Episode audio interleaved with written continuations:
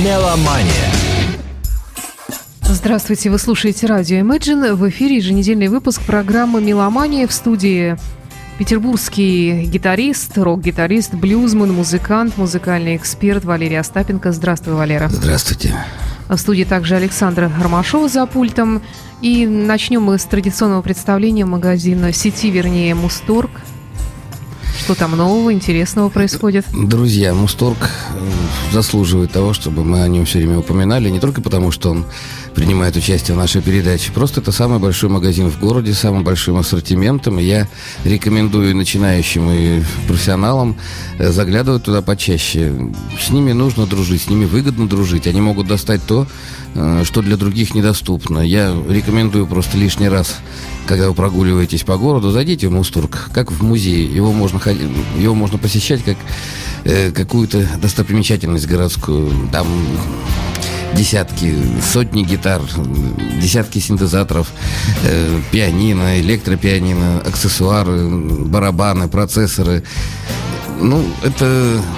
Об этом рассказывать глупо. Посмотрите, пожалуйста, сайт muztorg.ru. Там о всех акциях, Они часто устраивают мастер-классы, приглашают к себе музыкантов, которые известны в мире, знамениты. Они расписываются на инструментах.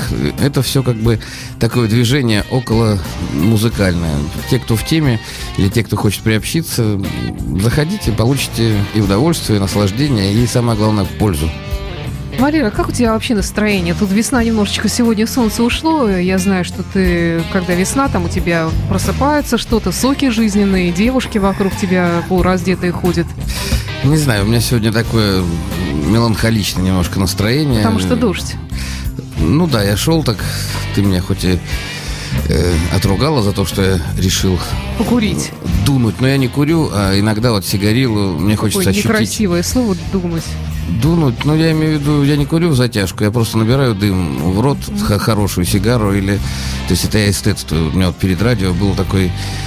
Мне хотелось пустить клуб дыма, чтобы посмотреть сквозь дым на свой любимый Петербург, на моих любимых девушек. Девушки, да, приковывают внимание, у них округлости стали более заметными, выраженными, да. Но сегодня... Улыбок не очень много я видел. Весна бывает и такая. Петербургская весна, она... Ты знаешь, нет еще почек. Вот я люблю нюхать почки, растирать их вот так вот. Это для меня, фотографировать их. Вот нет еще вот этого главного движения, соков еще. То есть такое еще... не весна. Я тоже не очень люблю март, а вот когда действительно ты говоришь дождь, но на самом деле снег сегодня был. То есть вот такое какое-то непонятное. Я шел в капюшоне, вроде бы и зонтик надо взять, но вроде бы еще и не такой уж дождь, чтобы по зонтикам ходить. То есть настроение блюзовое, но оно меланхолическое. Я бы сейчас не стал бы скакать по сцене, хотя вечером придется, наверное. Что ты мне сказал, тогда давай подберем. Тут и у меня и ZZ Top, и Ван Хален, и Poison, все такое, потому что он положено скакать. Так это специально. У нас сегодня концерт, кто помнит мою группу, где я играю. Мы сегодня в Грибоедове играем. Пожалуйста, Трио Зелицкий. Павел Зелицкий, извиняюсь. Тот, кто любит виртуозную гитарную игру. И вот, ребята, я сегодня включаю интернет. И Саша Цыпин вот с этой группой, которая, с кем мы будем играть в прямом эфире. Я там... я люблю видеть друзей. Как бы тебе сказать, это бодрит, что ты не один, когда такая вот, тем более погода серая немножко, и когда ты видишь, что друзья живут, здравствуют и процветают, это, меня лично бодрит. Так, давай тогда начнем слушать музыку. Начнем, наверное, с Ван Халена, Потому что сегодня мы решили с тобой поговорить про ритм. А Ван Хален прекрасный представитель американского рока. Я не могу его обозвать или глэм-роком, или хард-роком каким-то. Это просто хорошая, правильная гитарная музыка. И она очень солнечная. Она такая весенняя, что ли. Давай послушаем. Давай.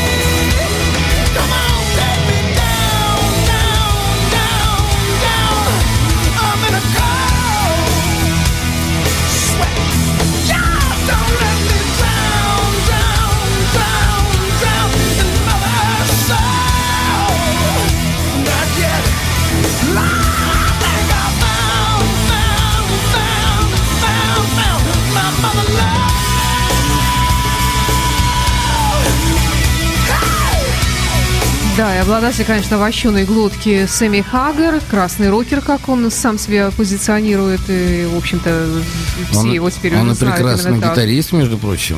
Да, у него сольные проекты, а вот тут они с Ван Халеном нашли друг друга, я считаю, да, что это потрясающе. Да, это тандем такой очень правильный. Меня поражает их вот эта вот мощь, положительная энергия. Ты знаешь, мы сталкиваемся в нашей стране с тем, что очень многие не понимают рок-музыку, и по разным причинам ее отвергают. Это, смею вас уверить, просто от недостатка опыта, может быть, прослушивания. Мы да, абсолютно согласна. Мы сегодня решили поговорить про ритм. И я обращаю... Вернее, продолжить эту тему, потому что мы в прошлый раз начинали. Дело в том, что вот подборку, которую Саша сегодня сделал, это американские команды. Я вам рекомендую, особенно если вы думаете, что же вам послушать лишний раз. Послушайте американскую рок-музыку. Вот такие группы, как Ван Хален, кроме того, что Ван Хален достаточно серьезный гитарист, который очень много всяких фишечек придумал и ввел в обиход.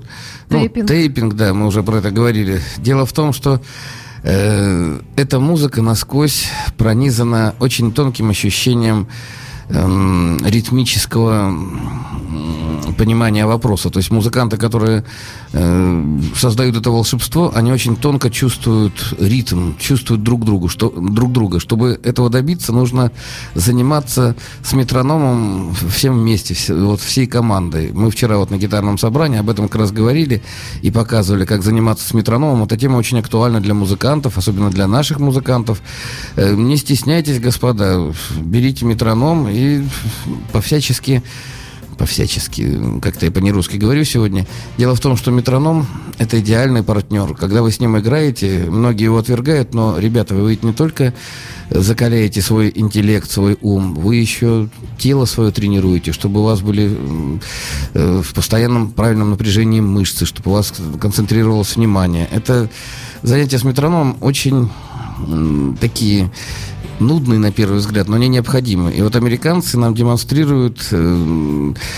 Давайте не будем с вами уподобляться глупостям, которые несутся на нас с телевидения, что вот сейчас принято Америку ругать или еще что-нибудь. Американцев не нужно брать... плохое что-то там, если оно и есть. А вот в музыке они преуспели как раз. И американские музыканты, они даже не джазовые, а вот рок-музыканты, они достаточно... изящны, что ли, они все виртуозны во времени. Это достигается, опять же скажу, внутренним решением. И нужно слушать хорошую музыку. Если вы не слышите солнце у Ван Халена, ну, я даже не знаю, чем помочь. Сэмми Хагер, что удивительно, вот сольно он меня никак не впечатляет почему-то. Вроде бы все здорово, но... Кстати, да, согласна. Нет там вот этого вот положительного зерна, что ли, вот этого фундамента. Но с Ван Халеном такое бывает, когда музыканты встречаются, и, в принципе, есть универсальные музыканты, вот типа Рая Кудера, допустим, да, который переиграл со всеми музыкантами, наверное, мира. Ну, а есть музыканты, которые вот в своей группе, вот они держатся особняком, они не участвуют в джемах, они не участвуют на пластинках других музыкантов, но в принципе современное рок-искусство, оно предполагает, что вы где-то у друзей можете записаться, ваши записи выложены в интернете, вас могут пригласить как сессионного музыканта или как студийного музыканта, если ваша манера игры совпадает вот с видением того человека, кто вас приглашает. А что это значит? Это значит, что мы все понимаем тот же самый метроном и время по-своему. И вот это вот ощущение, вроде бы все играют одни и те же ноты, одни и те же рисунки, но почему-то они не совпадают. И если несовпадение идет у всех участников, это кошмар на самом деле. Музыка очень плохая. А когда идет совпадение, когда есть понимание, это сразу чувствуется. Вот кого ты следующего хочешь поставить? Ну, следующий давай послушаем не ZZ Top, а персональный Билли Гиббонс. Это его последний на сегодняшний день альбом сольный. Ну, в принципе, тут недалек он от ZZ Top, от своего родного коллектива. Ну, это очень хороший гитарист. Давай. Не то слово, это супер гитарист, я считаю. Ну и песня с таким смешным названием «Пидрос Негрос».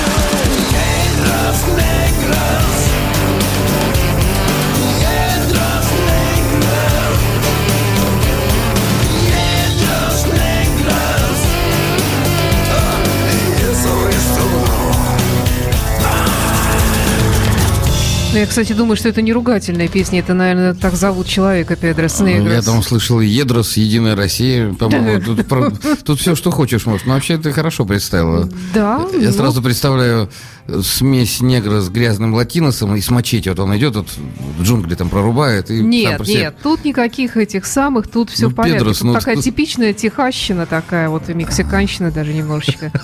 Вот, и Билли Гиббонс в программе «Меломания». Со слайдом он. Характерный жирный звук Гибсона. Да, вообще, вот что ты скажешь по этому поводу? Дело в том, что это характерная манера. Я сейчас опять вернусь к ритму. Вот что такое Билли Гиббонс? Это уже торговая марка. Это мало кто знает. Это очень богатый человек, на самом деле. В Техасе он входит в десятку богатейших людей. И... Кстати, музыкой заработали. И играют. Я еще, когда приехал в Германию в 1975 году, «Рок-Паласт» смотрел. У них уже бороды были, они уже играли очень здорово. Я еще подумал, как круто бородачи дают. Мне кажется, они с бородами родились. Ну, это фишка. Ты вспомни, старинные машины, красивые девушки, бульдоги. И постоянно сапоги там... такие. Да-да-да. И вот они... И вот это вот характерное их вот это вот движение такое... Ну, что сделаешь? Это таких групп немного, и они очень хорошо иллюстрируют то, о чем я говорю. Они не то чтобы безупречны, они просто, их можно вычленить, заметить среди толпы звучащих гитар. Я вот сразу реагирую на Гиббонса, потому что он очень скупо и очень интересно обыгрывает долю. То есть он с такой линцой, что ли, как вчера на собрании мы говорили, он... Ведь техника игры, ребята, это ведь не только количество нот, когда вы быстро что-то играете. Это еще вот эта вот скупость, когда вы очень точно кладете туда долю, куда нужно. Вот Би-Би Кинг этим славен, который играет две ноты, всю жизнь играл, и все думают, ну как же так? Начинаешь пробовать в его манере играть, это очень тяжело. Это то же самое Билли Гиббонс, он... Хоть и не негр, хоть и не педрос. А, кстати, наш слушатель из Техаса пишет, что это переводится как «черные камни». Так что не... Черные что? Камни. Камни? А педрос — это разве камни? На техасском? Ну, может быть. Негрос — это черный, да. Нет, ну, мы с тобой смеялись по другому поводу. Тут я сразу представил вот этого несчастного, забитого, ленивого мучача, который... Что они там у них... Не знаю, Техас, мескалеры, как там, кактусы, апачи мертвые лежат. Думаешь, лежат еще? Да? Ну, лежали раньше, по крайней мере. Техас, ведь это же такая байка, красивая байка. Это же оттуда все вот эти сапоги, казаки, все вот эти шляпы. Я никогда не носил шляпу. Мне часто очень привозили из Америки, из Южной Америки, вот кожаную шляпу. Вот представь, на концерте ты одеваешь кожаную шляпу и потом лысым остаешься. Да, вот. Да. Ну, не знаю, мне очень жарко, даже тогда, когда я не был таким толстеньким, как сейчас. И носить шляпу, подражать вот этим вот несчастным скотам, как же их назвать? Ковбоем. Ковбои, да, которые гонят этот скот. Это же на самом деле нужно иметь... Ладно, не хочу в ковбойскую тематику. Техас, вот в моем понимании, всегда это были одинокие герои, которые могут противостоять шайке бандитов, неважно, индейцы это или ковбойцы, как мы их там называли. Или Петрос-Негрос. Или Петрос, да. И самое главное, что герои вот этих вот вестернов, любимых мной, они знали, как надрезать кактус, чтобы не умереть от жажды, как поджечь, допустим, прерию, чтобы вызвать дождь на себя и так далее. То есть они меня завораживали вот этими следопытскими, как вот завернуться в одеяло, чтобы точно знать, что ты не замерзнешь к утру, а ровно в 3 встать, подстрелить там косулю какую-нибудь, похихикать с местной скво и продолжить путь. Это очень... Ну, к ритму это не очень имеет большое отношение. Я хочу вас вернуть. Билли Гиббонс, если вы послушаете ZZ Top, они верны себе, они выбрали манеру, и они ее придерживаются. У него характерный голос, достаточно высокий, но он очень с хриплыми такими нотками, мужской такой. То есть, ну, не скажешь, что это какой-то там... Педрос. Ладно, Валер, у тебя тут гитара, между прочим, стоит, но ты говорил, что ты не хочешь ее брать сегодня в руки, но придется. Правда, я не знаю зачем, но...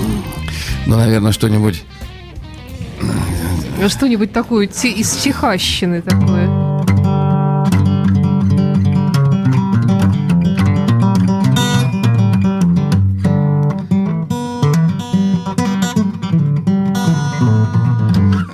Сразу ковбойщина идет какая-то. Да. Я вчера вспоминал мой любимый мультфильм польский «Болики-лёлики». Там музыка, там целая несколько десятков серий посвящено вот этим ковбойским делам. Ты помнишь этот мультфильм «Болики-лёлик»? Вот. И у меня вот есть такая...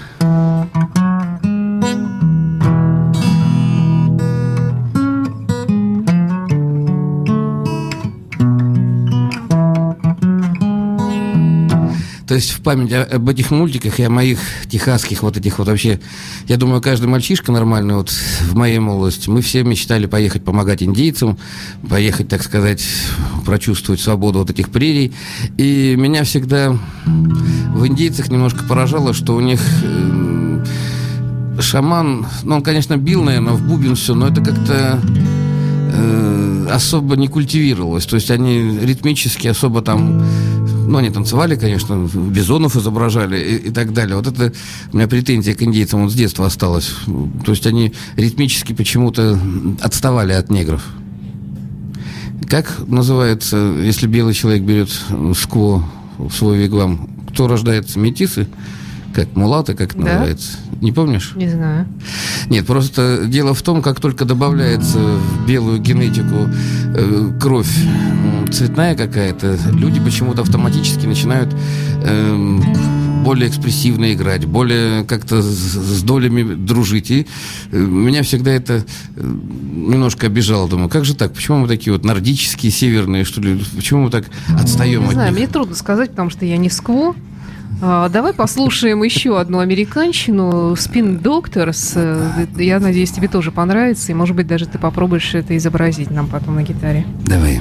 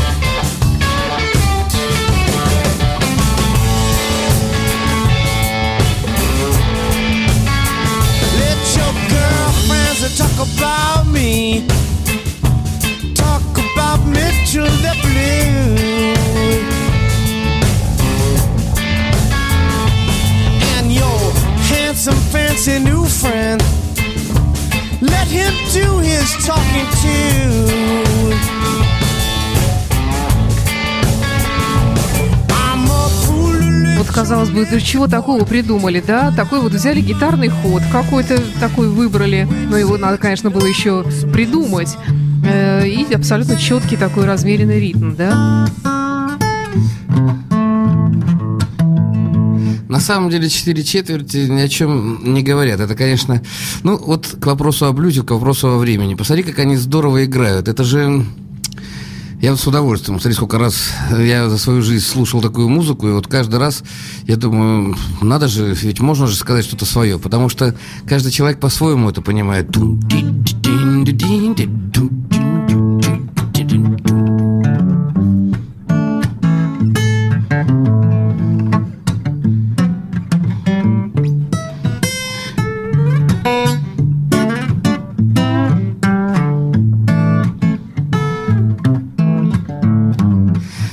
Валера, тебя бы я взяла в Spin Doctors. Ну, на самом деле, мне очень нравится, когда люди играют. Это называется вкусно играть. Тут нет каких-то запилов, тут нет... Ну, вся фишка в том, что ты держишься вот в этом времени, держишься уверенно, и вся группа у тебя... Понимаешь, не бывает такого. Есть заблуждение, что если гитарист чего-то добился, в принципе, он сыграет с любыми музыкантами. Нет. Когда вы... Почему нам нравится, как звучит Стив Вай там, или Ван Хален? Потому что группа играет на его уровне. Или вот Стив Рэй Вон, мой любимый, Double Trouble. Это, там же величайшие просто музыканты играют, что барабанщик, что бас-гитарист. Потому что они делают именно то, на фоне чего звучит гитарист. А это и есть ритмическое понимание от доли. Как вот вы берете долю? Это же... Вот эта вот музыка Spin Doctors, которую мы сейчас слушали, в принципе, первые блюзманы играли же сами их. Вот первые записи, садили его на стул, и он ногой себе стучал, и...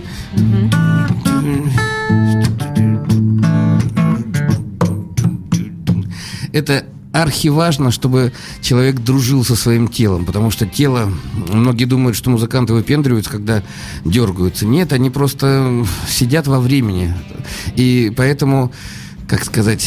Если вы занимаетесь этим, упорно занимаетесь, вы просто не можете ритмически... Нет, вы можете немножко отойти, но вы чем профессиональнее, тем быстрее вы возвращаетесь. Это и есть тот индивидуальный свинг, который мы называем почерком, изюминкой, манерой игры, вот индивидуальностью, за которой мы узнаем музыкантов, из-за которых... Или, наоборот, нам не нравится манера игры вот этого человека. Просто, когда мы говорим о американских музыкантах, неважно, он в Техасе родился там или на севере, в Чикаго, все... В них такое впечатление, что это на генетическом уровне заложено. Поэтому я просто рекомендую почаще слушать и джаз, и блюз, ну, естественно, рок американский. Напомню про старину Блэкмора, мы об этом уже говорили, когда он получил в Rainbow возможность самому участвовать в наборе музыкантов. Вы знаете, он отдавал предпочтение американцам, и если ты не играешь шаффл правильно, ты... Как в Rainbow ты вряд ли бы попал. Потому что вот с 78-го года Long Live Rock'n'Roll с Dio Блэкмор уволил басиста прямо на записи. И бас-гитару записывал сам. Потому что тот играл не по-американски. А что значит играть по-американски? Это значит тонко чувствовать вот эту вот долю. Уметь свинговать не как джазмен, а просто быть ровным и стабильным. То есть ты вот эту долю все время играешь так. И ты понимаешь, что хочет композитор. То есть ты замысел композитора помогаешь раскрыть полнее, а не мешаешь ему. То есть ты не балласт.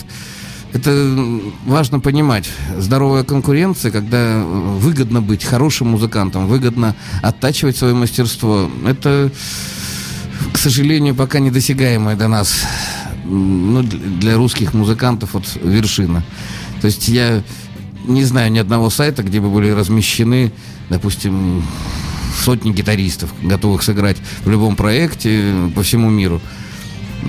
Мне об этом очень хорошо рассказывал, помнишь, Андрей, как его звали-то, Royal Hunt. Андрей Андерсон. Да, Андерсон. Вот он мне все это рассказывал, говорит, Валера, рок-н-ролл ведь он начинается далеко от сцены, далеко от этого. Рок-н-ролл начинается, вот сейчас, раз вы все такие интернетные, заходишь в интернет, и ты можешь найти единомышленников, или на тебя кто-то выходит. Я хочу с вами записать, мне нравится, как вы играете. Это, ну, я думаю, грядет это время. Недалек тут час. Кто у нас следующий? Ну, давай, наверное, Poison ты просил. Poison, потому что там хороший барабанщик играет. Я недавно слушал Ричи Котсона с Портным. Так вот, Портной играл в Poison, и как у нас некрасиво это называют, глэм-роком, я просто называю это мелодичной музыкой, да, там выполнены все законы стадионного рока, когда музыку принято запоминать и петь толпой, но, тем не менее, красивые, правильные люди, виртуозно играющие. Poison, кстати, хорошая команда. Он Скини Боб.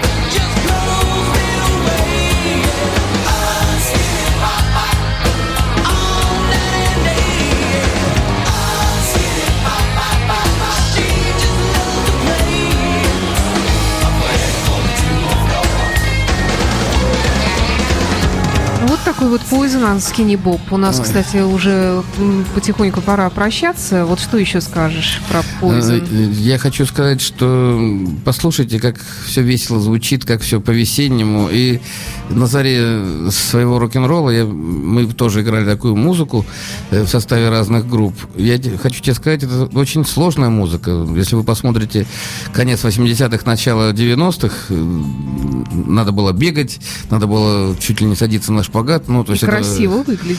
Да, надо было иметь хайер, да, и при этом еще играть. Я играл в группах, где всегда был один гитарист, то есть на гитариста была такая достаточно плотная нагрузка, нельзя было, пускать петушков, это всякая ерунда, которая сопутствует таким концертам, когда в Саратове, никогда не забуду, я наклонился к краю сцены, а меня за гитару, за провод втянули в публику и пустили так по рядам. Я при этом... Представляешь, какой звук там был?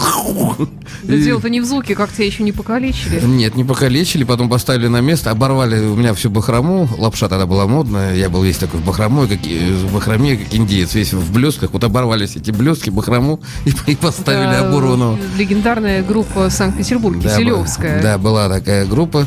И ты знаешь, мы достаточно успешно в те времена, был такой бум, что ли, на все как бы было, ну, только-только начинали разрешать, перестройка была, Советский Союз заканчивался как раз, и у нас были песни там про русских, если ты помнишь, это было Конечно. Актуально. Ну, в принципе, в интернете можете все это посмотреть.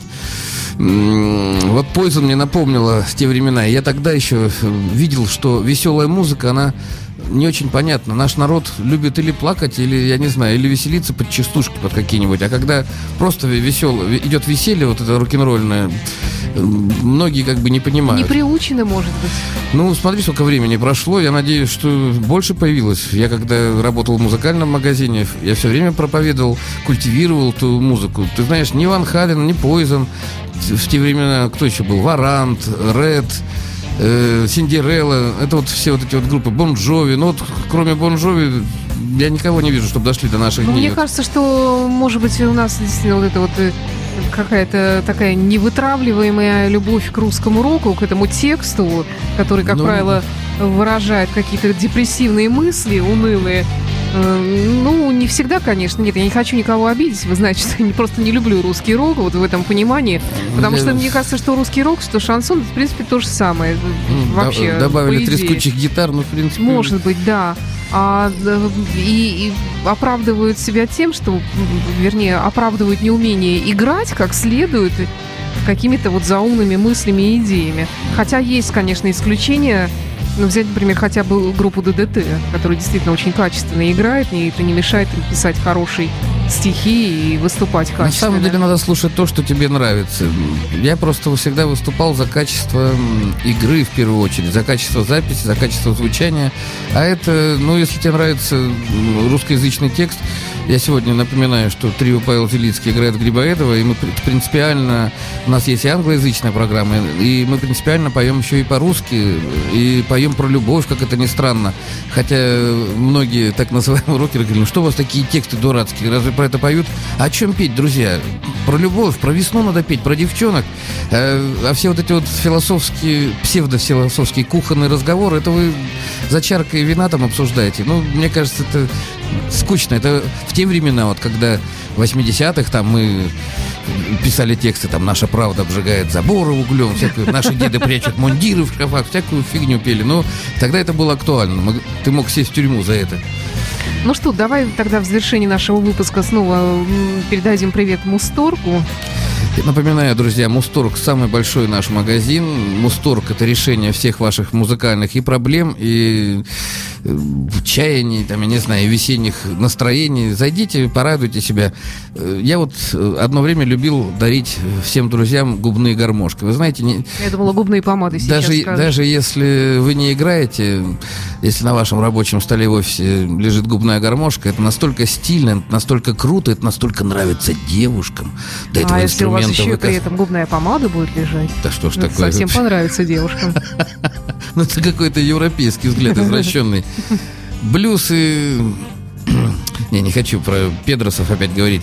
Давайте на мажорной ноте будем заканчивать. Привет Мусторгу, заходите в Мусторг, ребята, слушайте нас. И весна есть весна. Саня, ты меня развеселила, видишь? Ты как солнышко действуешь. Я пришел в меланхоличном настроении, сейчас вот не буду курить, когда пойду. Да, правильно, нечего дурью маяться, зарабатывать рак легких. Спасибо. В студии был музыкальный эксперт, гитарист, блюзман Валерий Остапенко, за пультом Александра Гармашова. Это была программа «Меломания». До встречи через неделю. Спасибо. До свидания, друзья.